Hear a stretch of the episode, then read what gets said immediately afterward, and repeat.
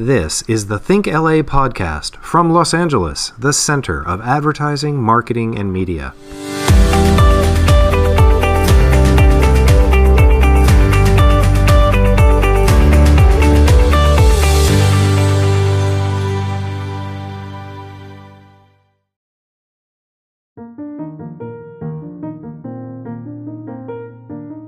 Thank you for joining us. This is part two of our Industry Accelerator series, Diversifying the Talent Search, and this episode is for hiring managers. If you missed the first part, you can catch it here on our podcast, and you can also see the video of the discussion on our YouTube channel at youtube.com slash thinkla. Our brilliant speakers for this session include Danny Allen, Senior Director, Talent and HR Operations for Walton Isaacson, Shari Holly, Director of Operations for Pipelines, Rihanna Johnson, VP, Director of Marketing and Business for RPA, and our moderator is Lincoln Stephens, CEO and co founder of the Marcus Graham Project. Our host for this episode is Andrea Green, Operations Manager for Think LA.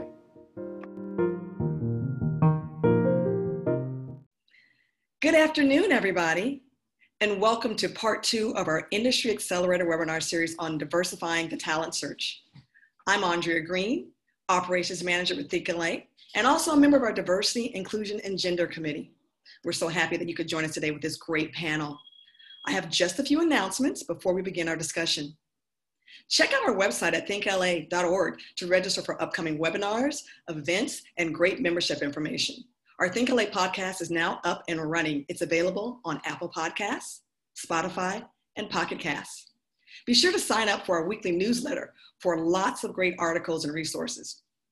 Today, in this second part of our two part series, we'll be focusing on how companies can diversify the hiring process from recruiting to promotion while still creating and maintaining a culture of inclusion for employees. Here are a few of our other great upcoming webinars as well. On September 3rd, we'll be hosting another great Connections and Cocktail virtual network mixer with host Autumn White, EVP of Digital at Horizon Media.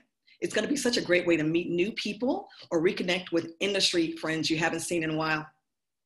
Our next professional development class will be on September 16th, and it's called How to Negotiate Anything. It's such a great way to sharpen or refresh your negotiation skills. It's going to be a good one.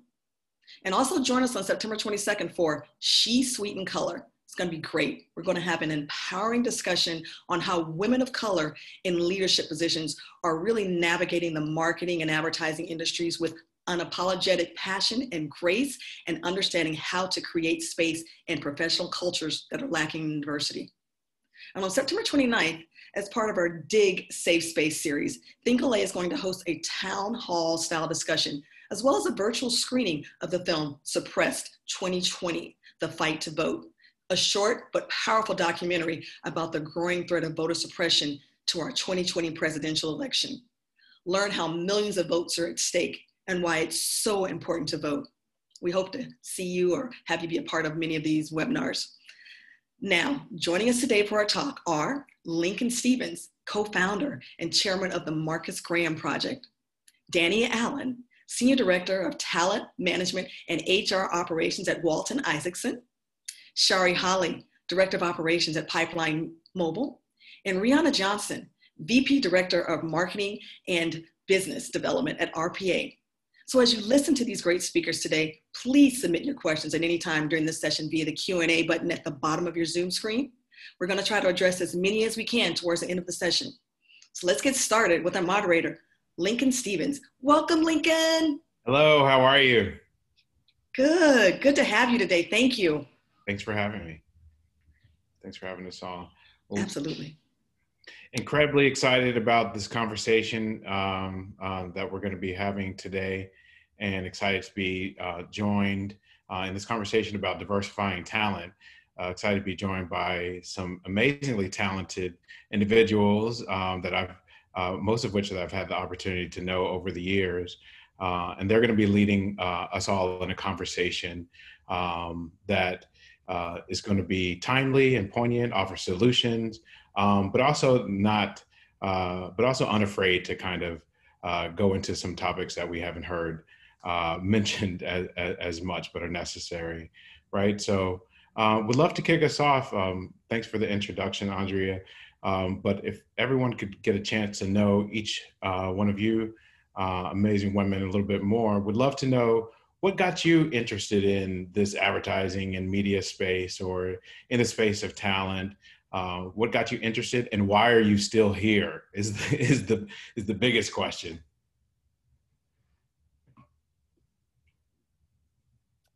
Um, I will start. This is Danny Allen for those of you who I've not had the pleasure of meeting before. Um, I kind of lucked into this job. Um, I lucked into my role uh, as an advocate of people, as a, uh, a, talent and culture curator.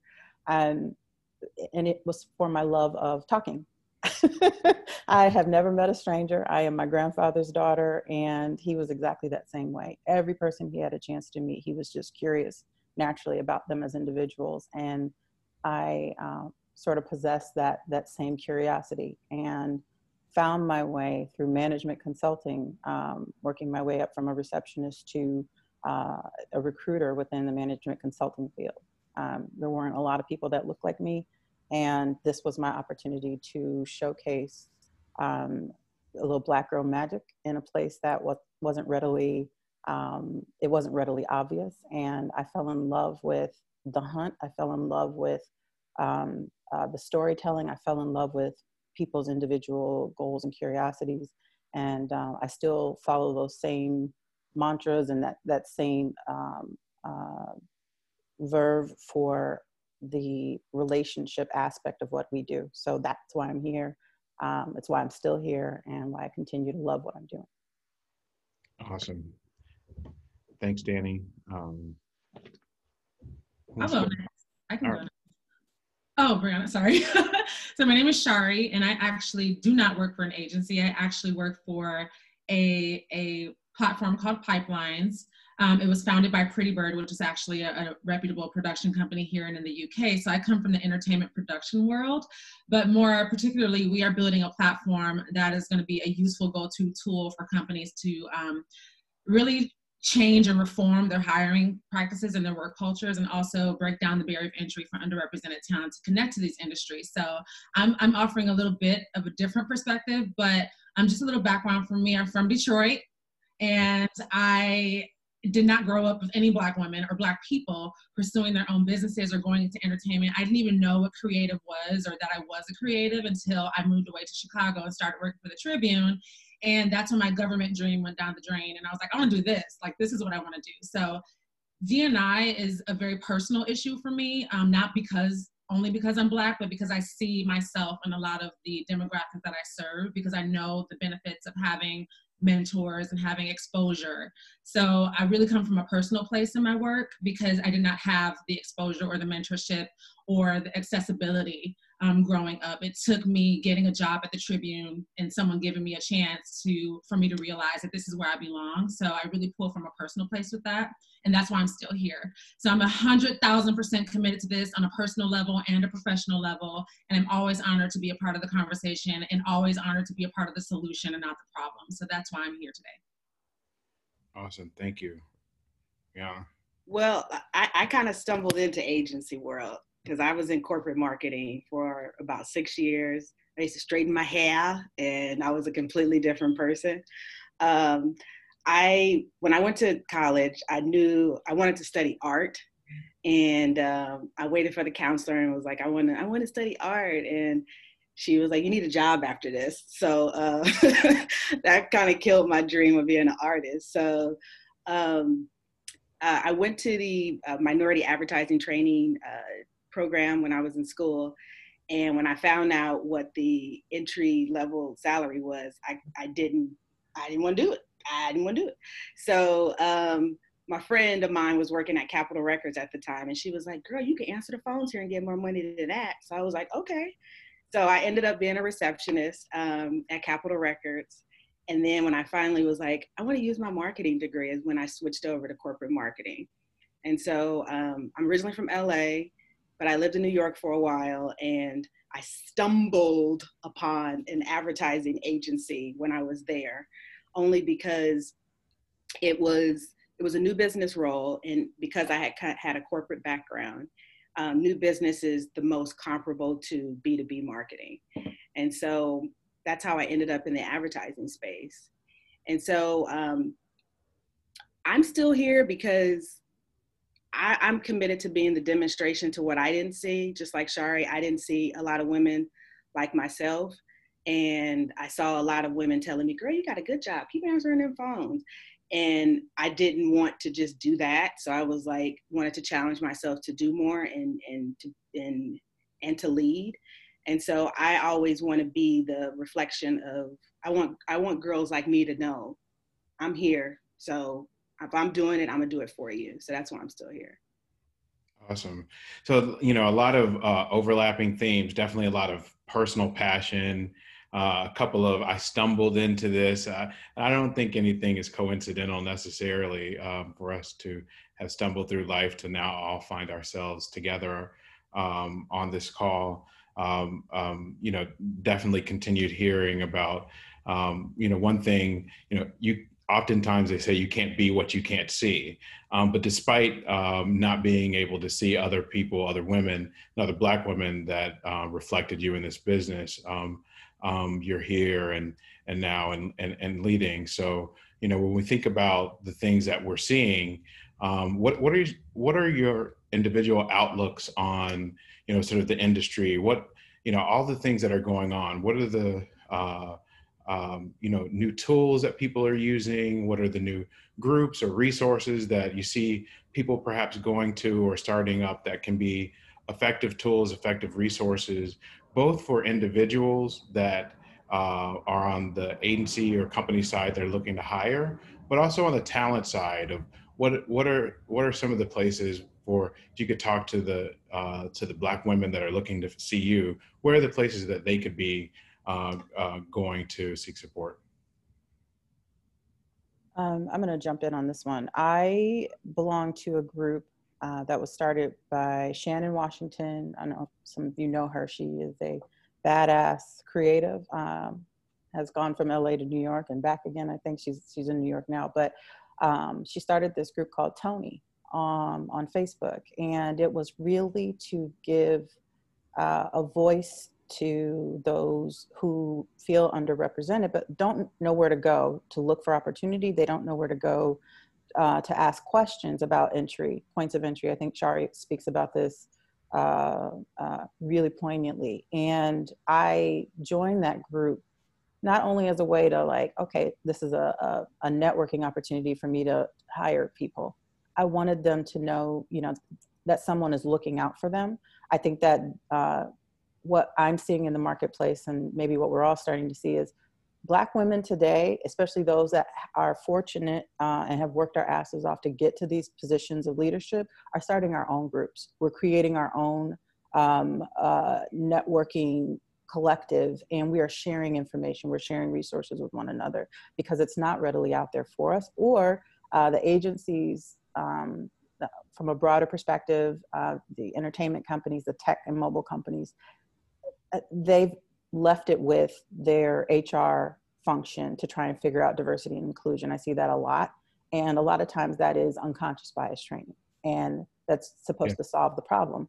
Um, and what I'm starting to see is, and it's not just Black women, Black men too, starting these groups. Kenny Thacker and, and you know, 100 Roses from Concrete, when you, Marcus Graham Project, right? We're creating uh, uh, points of entry for our, our youth. And um, I think this is going to be I want to say the wave of the future, but I think it's not, it's going to get bigger from here.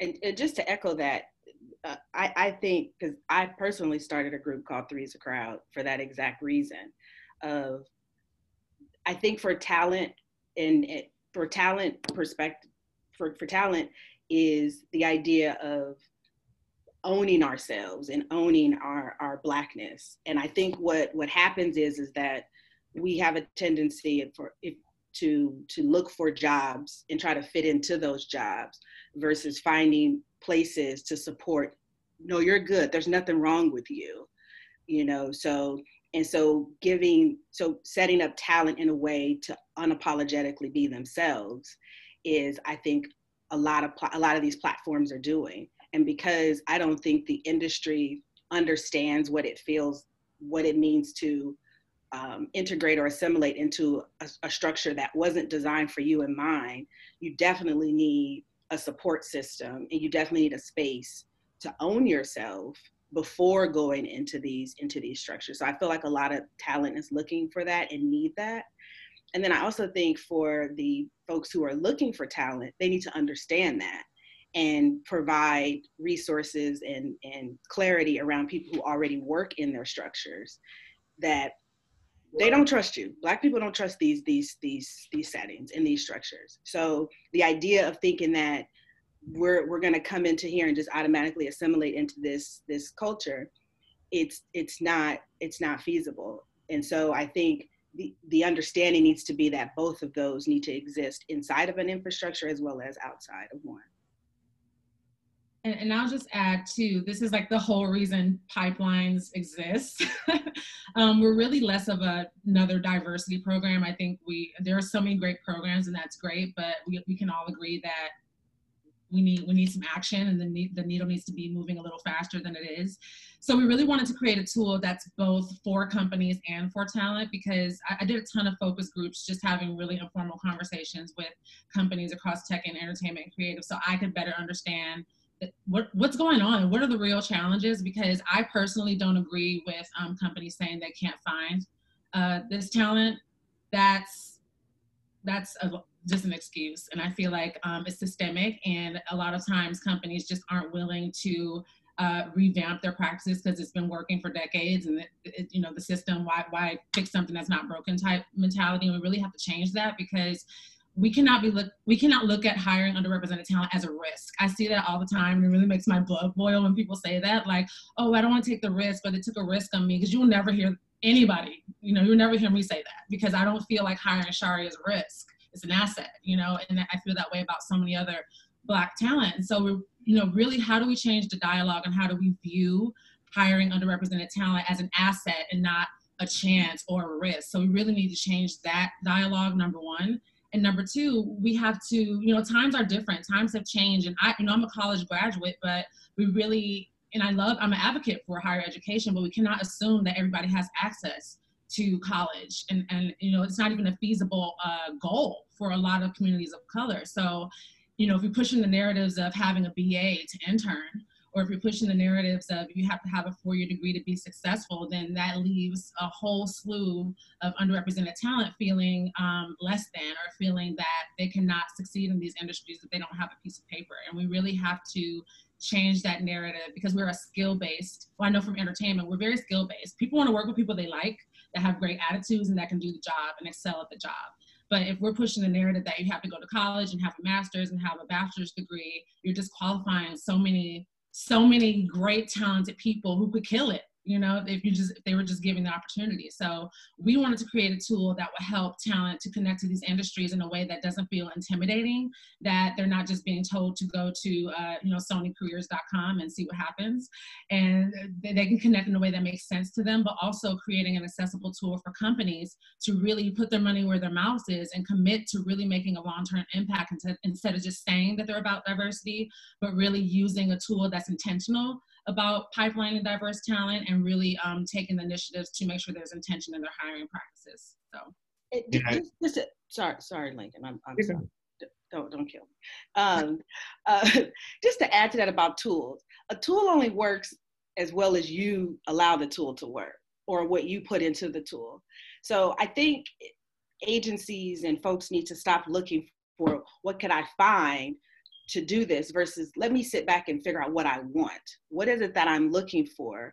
How should I be attracting talent? What do we stand for as an agency? Because you know you, you got to figure out who you are and what it is you want before a tool will do any good service to you you know so i think there's a disconnect when it's looking for for black talent of like tell me tell me what i should be doing versus what is it that i want and how can I then support and find Black talent that fit with what I'm actually looking for? I, I agree with that 100%. And I also want to piggyback on something both of you said.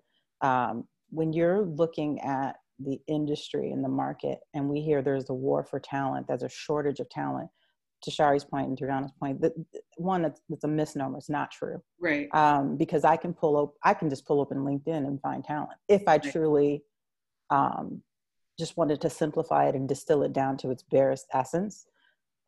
What happens behind the scenes, though, is the top-down approach also has to buy into the fact that it's not us finding that one special person who fits our culture. It, it's breaking the culture it's right. re-engineering that culture it is changing and reshaping what that culture is so that those sharis those rihannas that are out there those lincolns that are out there can add value to the culture. They can come in and they can enhance the culture. So i think it's a mind shift. It's a mindset shift that has to go on from the from the top down before you really even start to to bring in uh, those individuals. Because once you get them there then what? You know you got to ask the question now what do we do? Yeah, for sure. I mean, I think part, part two, part of that, and we'd love to, for y'all to expound on this a little bit. Um, we talked about, like it's, uh, Rihanna, you talked about, it's not just about having the tool, it's about how you utilize it.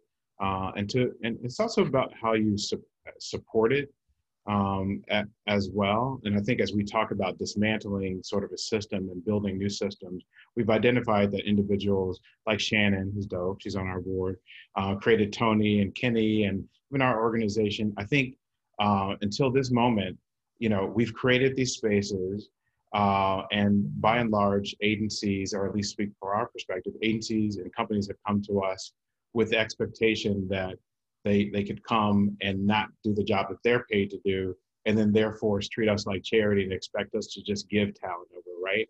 So um, can we talk a little bit about where the responsibility lies how deeper the responsibility lies in recruiters decision makers in how they utilize programs or partner with programs and what the new normal is going to be and what support and partnership looks like is the new normal going to be um, treating this as uh, charity, or is the new normal going to be treating this as a true business imperative from y'all's perspective? Well, that that goes into what what Shari was saying about risk versus asset. And so, if the perception of bringing in Black talent is I'm taking a risk because somewhere I believe that they are less than or not ready, or I have to. Groom. I've heard this in my career. Um, I got to groom you up. And I'm like, what is that supposed to mean? So, um, not in my current job, no shade to my new job. I'm just saying that. I know y'all listen. uh, but uh, but I'm saying that to say that somewhere there's a, a value, a lack of value for for Black talent. And so, because of all these grassroots initiatives, because no one is really owning it in that way, it, it comes across as I'm doing a favor versus I'm actually getting a real asset for it.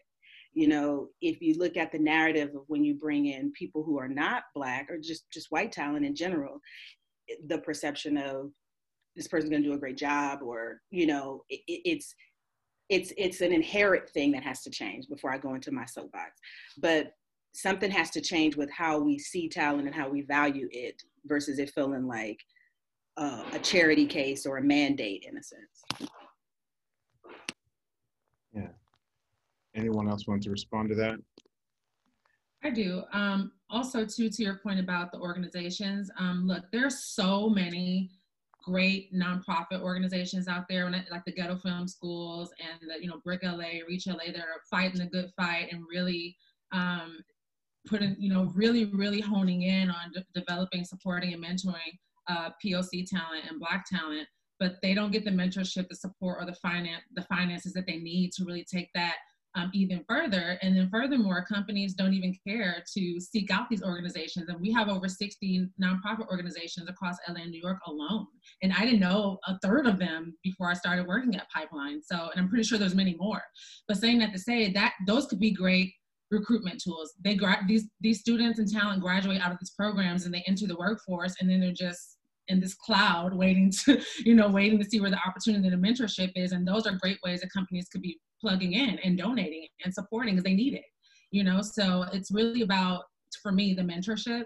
Um, for me i feel like there's not a I've, I've been a benefactor of mentorship and i owe my career to my to my mentor but there's not enough black people or people of color getting to the top and extending their, their hand down to help others you know, and, and a great way to do that would be through these nonprofit organizations. So I would challenge, um, I, I guess, as another you know tool or opportunity look for these nonprofit organizations in your industry. There's lots of them in your industry and support them and donate. Do a panel a guest speaker like mentor provide networking opportunities. We need that and that's just as uh, beneficial as using any other tools such as pipelines and et cetera. And also be a great way to freshen up your pool of talent as well because they have working alumni who are looking for jobs, but they're just you know having the same issues of figuring out where to look where to go who to connect with so i just wanted to put that out there and then to your point lincoln i definitely think um, you know in the spirit of transparency pipeline started off as a 501c3 and i remember having this conversation and they were like why why are you a nonprofit organization? Like i feel like with what you're doing you need investment money and power not charity. And it really a light bulb went off and i was like not to you know not to throw shade on other nonprofit organizations but particularly for what we're doing they were right. We need we need to stop viewing diversity and inclusion as a, a, a charity such oh this this would be nice if i could just get a tax write-off or you know just donate. No we need we need power we need investment we need money um, to really move this thing forward and that's just just where I've been with the conversations that I've had. We need to really change, like you said, Danny, like it needs to be a mind shift and stop looking at this as a, a charity or a nice thing to do. This is crucial.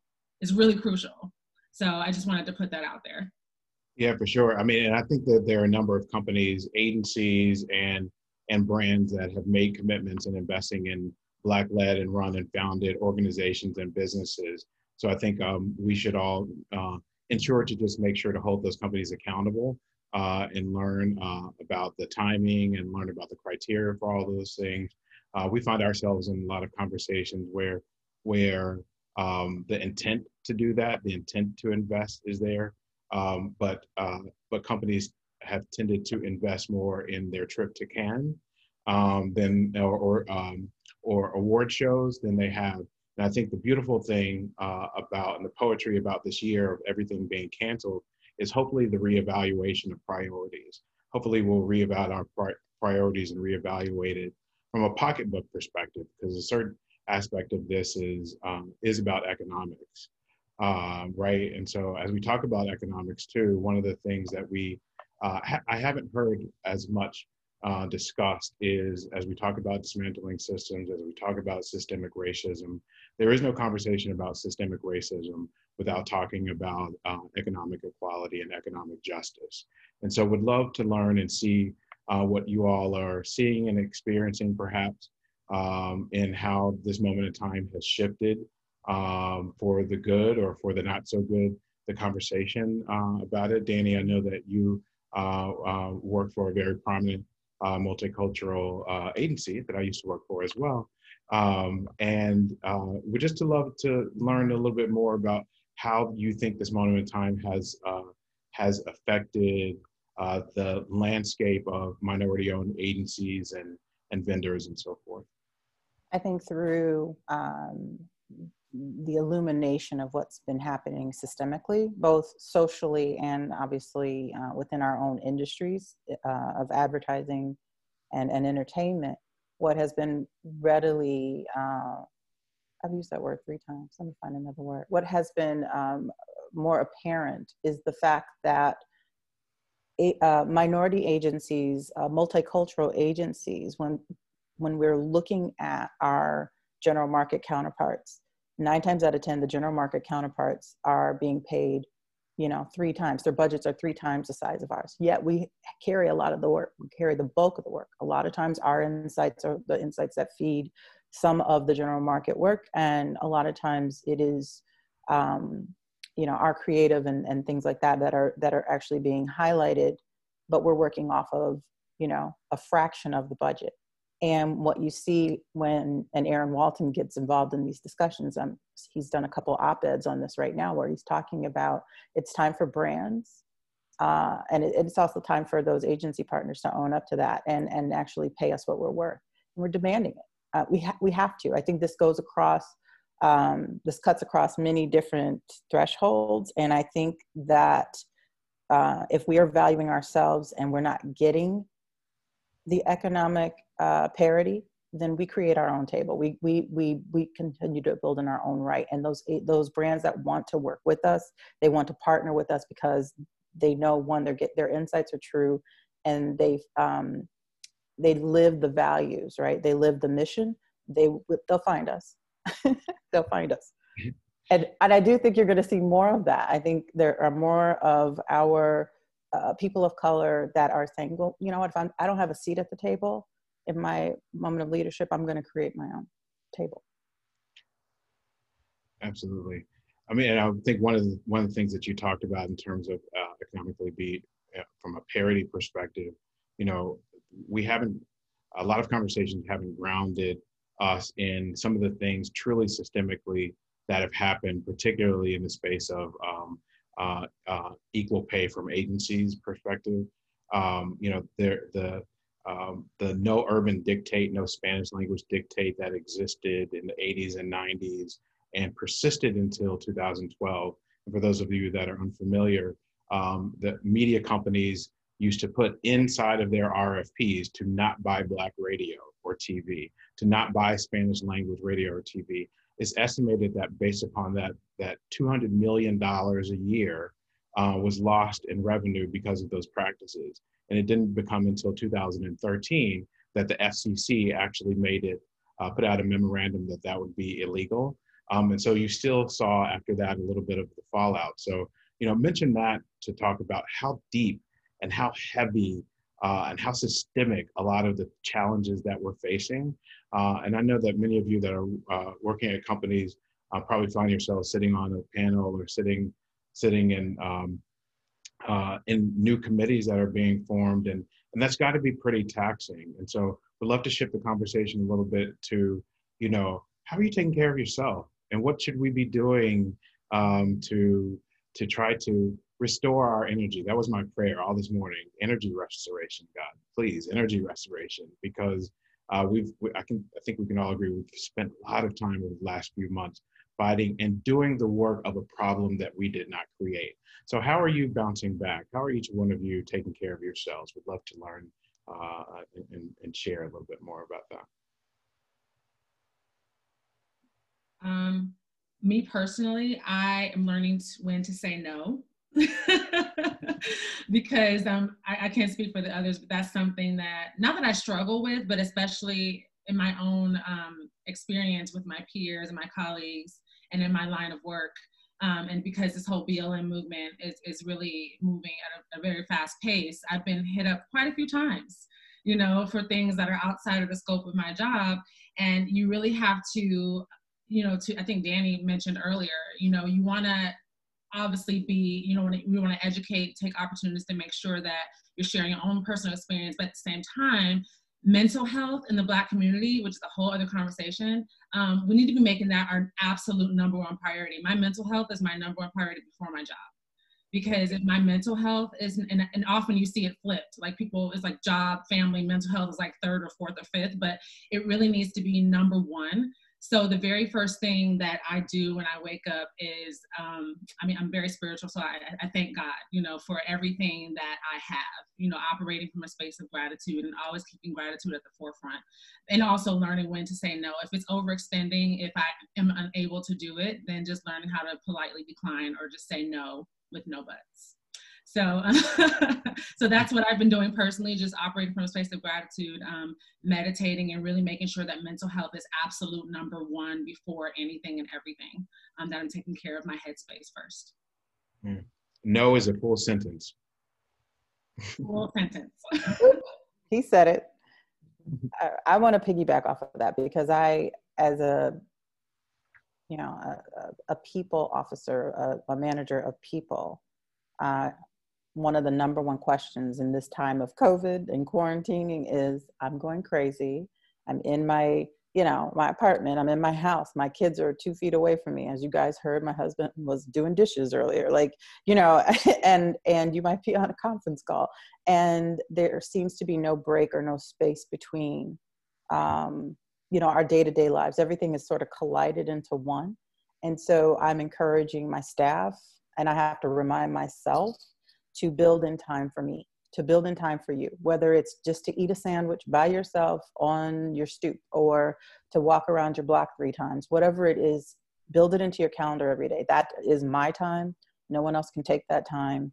um, because it's necessary. And I think that we are finding people, you know, at their breaking point because of the weight of what's happening socially. I, you can't even turn on the news. You can't turn the TV on. You can't go to your your social media and and not hear about what's happening socially. And that for Black people, we bring that to work, right? Because we we bring our whole selves to work, and that is a part of our journey. It's a part of our experience. It's a part of our daily lives and we're asked to put on a smile and actually perform and you know it, it is without having the understanding of the weight of our skin the weight of our presence the weight of um, systemically what has happened i think companies miss the mark when they're not preparing to um, respond in kind and give that space and give that uh, give those breaks, give that uh, flexibility to their their uh, employees. It's it's necessary. We absolutely have to have it.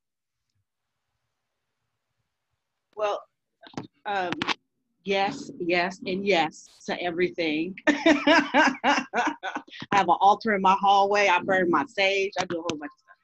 But for me, I have all these conversations to me are Black America in this conversation, they go together for me. And so it's like the idea of of being involved in my community is is what's been keeping me together yeah, and I started probably about a year and a half ago a community garden in my in my neighborhood. And whenever something happens like it's it is it has turned into something where we give tomatoes away we give eggplants away we give cucumbers away. And it has turned into something where everybody's been sort of protecting it. And uh, people look forward to what we growing you know? And it just it just has turned into something that I didn't realize how much it was feeding me. And I only bring that up because the more that I have these conversations, the more I have other conversations in my community that has been feeding me a lot. And and almost to the point of like what you were saying, uh, Danny, about coming in our with our full selves to work.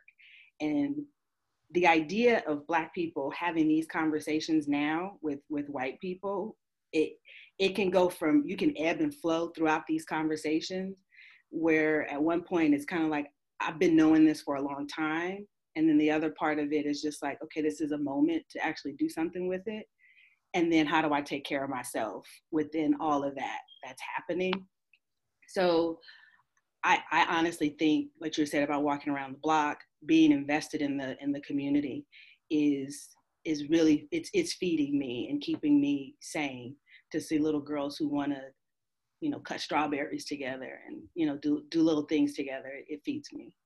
Yeah, and and and I bring that up because it's so incredibly important. We haven't seen what the post traumatic stress of this time is going to do, and I think that um, that level of empathy and understanding uh, uh, recruiters and hiring managers should try to start internalizing a little bit more uh, uh at this time um, to make sure that there's not sort of uh, another layer of microaggression attached to someone's, yeah, I'm showing up to work as my full self, especially when we come back in person. And yeah, I don't feel like smiling today, or I don't feel like talking at happy hour at lunch, but that doesn't mean I'm engaged. I mean, we've had uh, alumni and individuals in our program that have said, hey, you know, they've had someone say, hey, why aren't you, you know, what was wrong today? Do you not want to be here? I mean, do you not, are you happy in your position? And it's like, you know, oh, did you not turn on the news? did you not see all of these types of things? I mean, we come into this world um, with with post traumatic stress in our blood. Any per, any group of people that have been in a in a diaspora that has been tormented what are born into this world with with a weight and so i think hopefully we we're, we're seeing people having a little bit more empathy and understanding and understanding what that means into not just the hiring process but particularly the retention right and particularly you know individuals that have stacked on responsibilities of parenthood and families and all these types of things you know showing up as your full self might mean showing up and and being a little bit more reserved to protect your heart space and so forth. So thanks for all the tips um, that, that y'all shared on on what you're doing. Any resources that you'd like to point out that uh, people can perhaps go to? And we have five minutes until Q&A.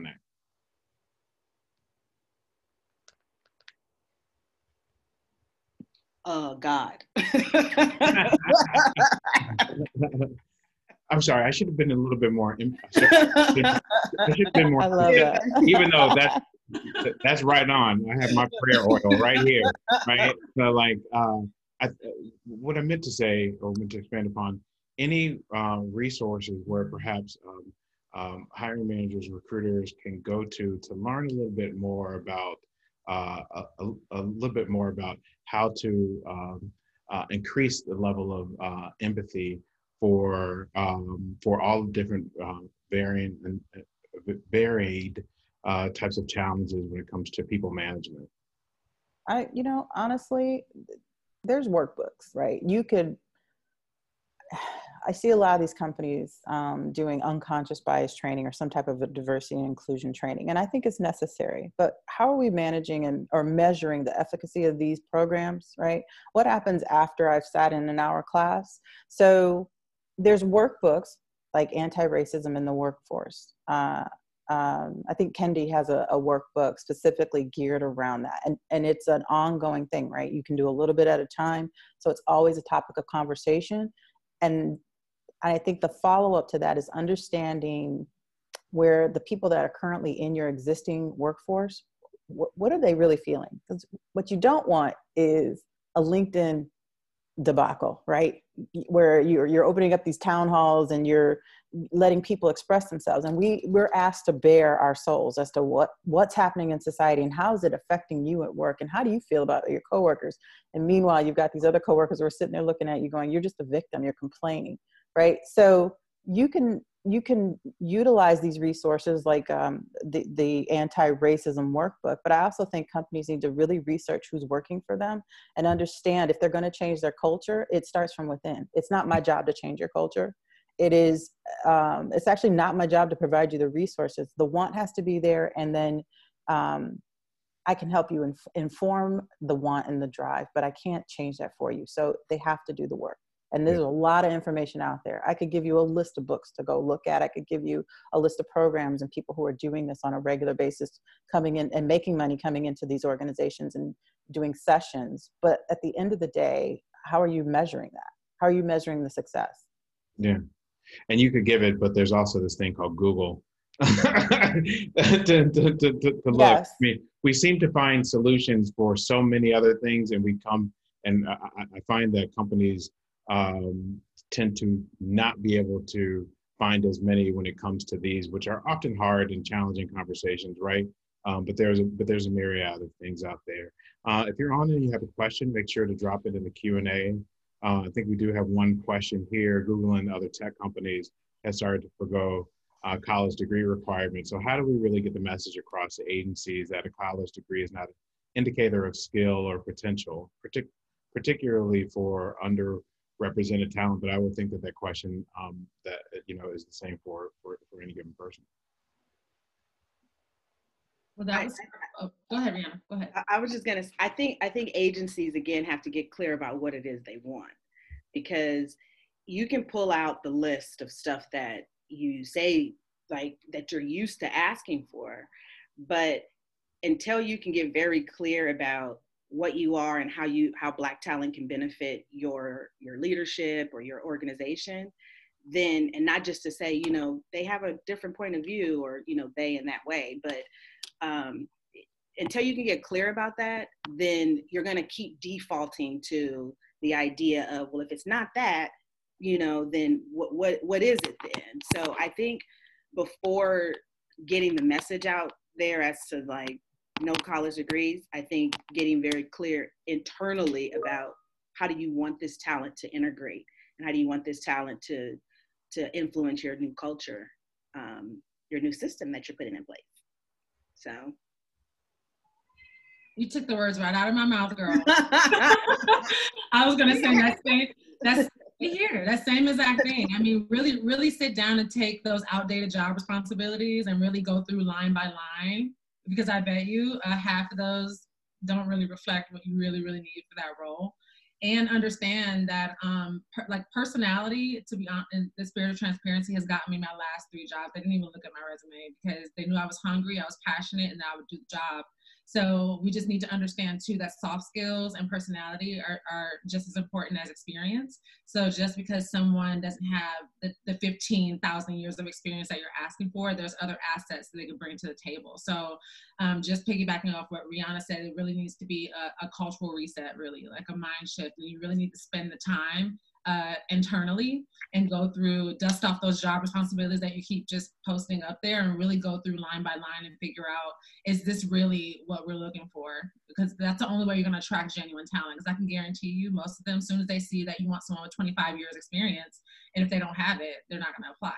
Therefore, you're not gonna get the get that talent. And you just lost out on someone great because um, they thought they needed two decades of experience for this role. So I would just challenge you to do that internally with your teams. Thank you for that. Um, you guys, this is, was a great answer, Shari. I know we've talked about that question before too, and you definitely said it's definitely about the talent and not about the age. So that all works into that same thing. You know, if you're talented, you know, apply, do what you need to do to get out there. That's the main thing. If you got the talent, you know, it's going to shine through, and it's super important. So you guys are great. I do have another quick question for you all though. Um, you mentioned Shari earlier about um, mentors, talking to people about that. Do you guys, any of you have any information that you can impart to some of our, you know, participants today about how do we find those mentors? What do we do? What are some of those avenues to help us along this journey? What do, what do we do? Where do we go? I will say, well, I'll speak to the how do we find mentees first. I know finding mentors, you really want it to be organic, but I'll just reiterate my last point. There are so many emerging talent, dope emerging talent, students, alumni uh, that come out of that pipeline, out of these nonprofit organizations who really are seeking mentorship.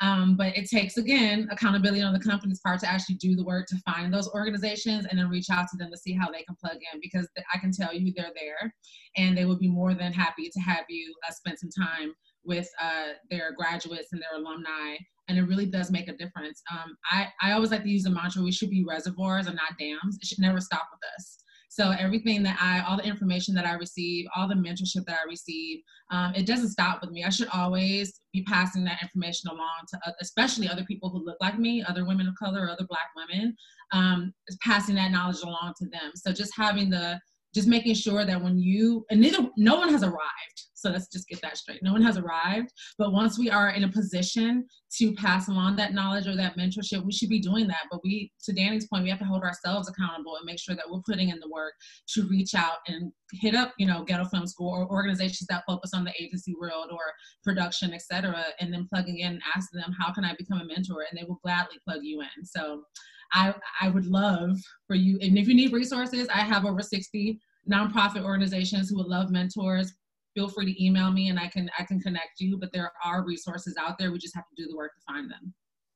That's awesome. Thank you. And I just like to add to the Think LA also has a mentorship program. So, you know, you can definitely find some information out through us as well. But thank you for that. Did anybody else have any other thing they'd like to add to that? I'm just saying ditto. Ditto to everything she said. I like it. That's awesome.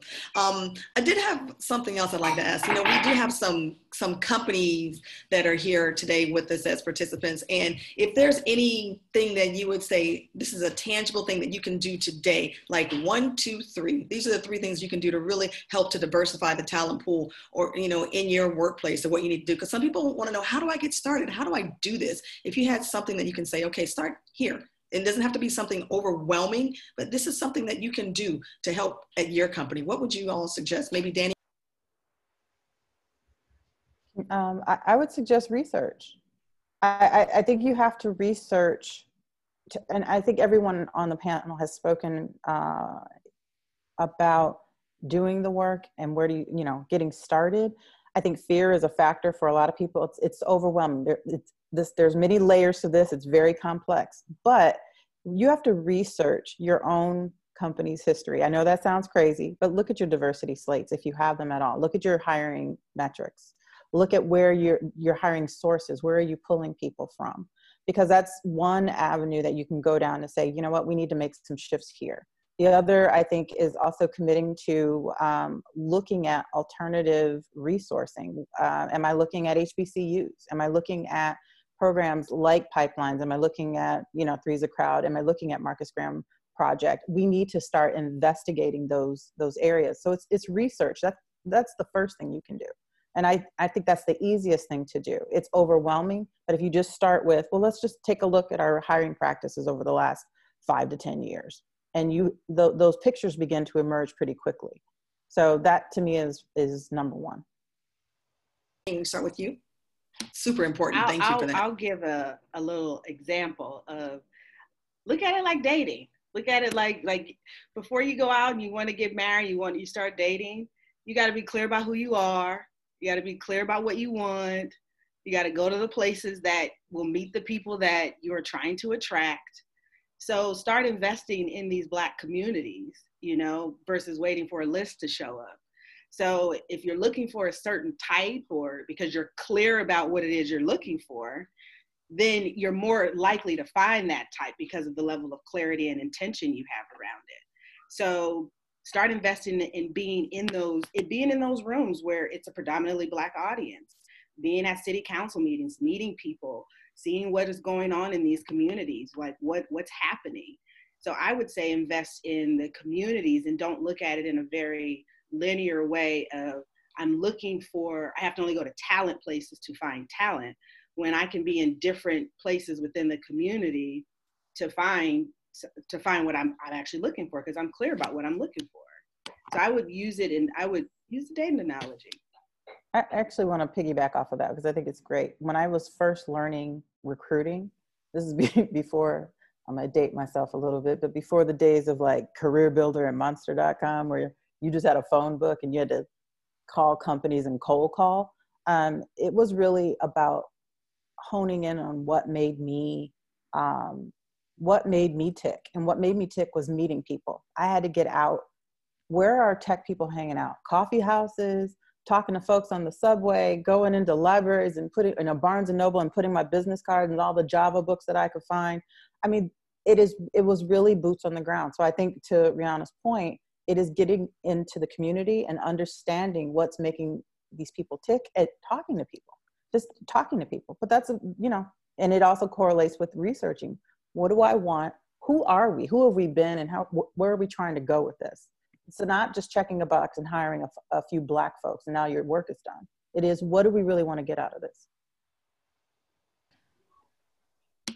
I also really wow, quick, that was great. Sorry. I appreciated really, that. Really, really quickly, I just want to piggyback off of Danny's point um, to the and, and shift the focus because yes, obviously we want we're all working to pipeline more uh, POC and Black talent to these industries, but also you need to do the work that to figure out like once they get there how are we supporting them? I just want i know that came up a few times but i just want to reiterate again um, once you hire that diverse talent that black you know producer or you know a latino intern or whatever how are you supporting them like specifically have meetings with your team to figure out what do we need to do to make sure that when they enter our company and they show up every day that they feel supported that they feel heard that they feel included because that you know, I hate to even say D&I or diversity and inclusion, but it's really about the inclusion piece. You can hire all the black people in the world, but once they get there, if they don't feel supported, you aren't you know retaining them or making sure you're hearing them or including them in the conversation, then your efforts really don't matter. So um, inclusion is it's diversity is nothing without the I part. So I would shift my focus to focus more on the inclusion piece, even more so than getting diversity people through the door, like how they're supported once they get there. Yeah, you hit on a very important topic that retention part. It's so important. You're so right about that shari because yeah you're in the door but how do you keep your people? What do you do? So that is an important topic. So thank you for for bringing that out to everybody. I appreciate that lincoln did you have any more questions for the rest of our panel uh, no no more uh, no more questions i don't think i don't think we'd have time to to answer okay. it um, but just to okay. kind of uh, to kind of recap each each section, the things that we talked about, you know, they actually had a song that went to them to each section. So I'm going to give you the song and maybe you can make a little soundtrack. So the first one uh, about what are some of your reasons why you got in was a few of my favorite things. I like the John Coltrane version. Uh, the part where we talked about what are you doing in this moment of time, strength, courage, and wisdom by India.Arie, uh, economic empowerment and economic equality. Let the dollar circulate by Billy, Billy Paul Williams. And last, Dismantling the System let's go with "Fight the Power" by Public Enemy. And I love what uh, I think Danny said. Public enemy number one and the power that we should absolutely be fighting is fear. So let's fight the power of fear and move in with the power that we have in love and courage and a sound mind. So that's all.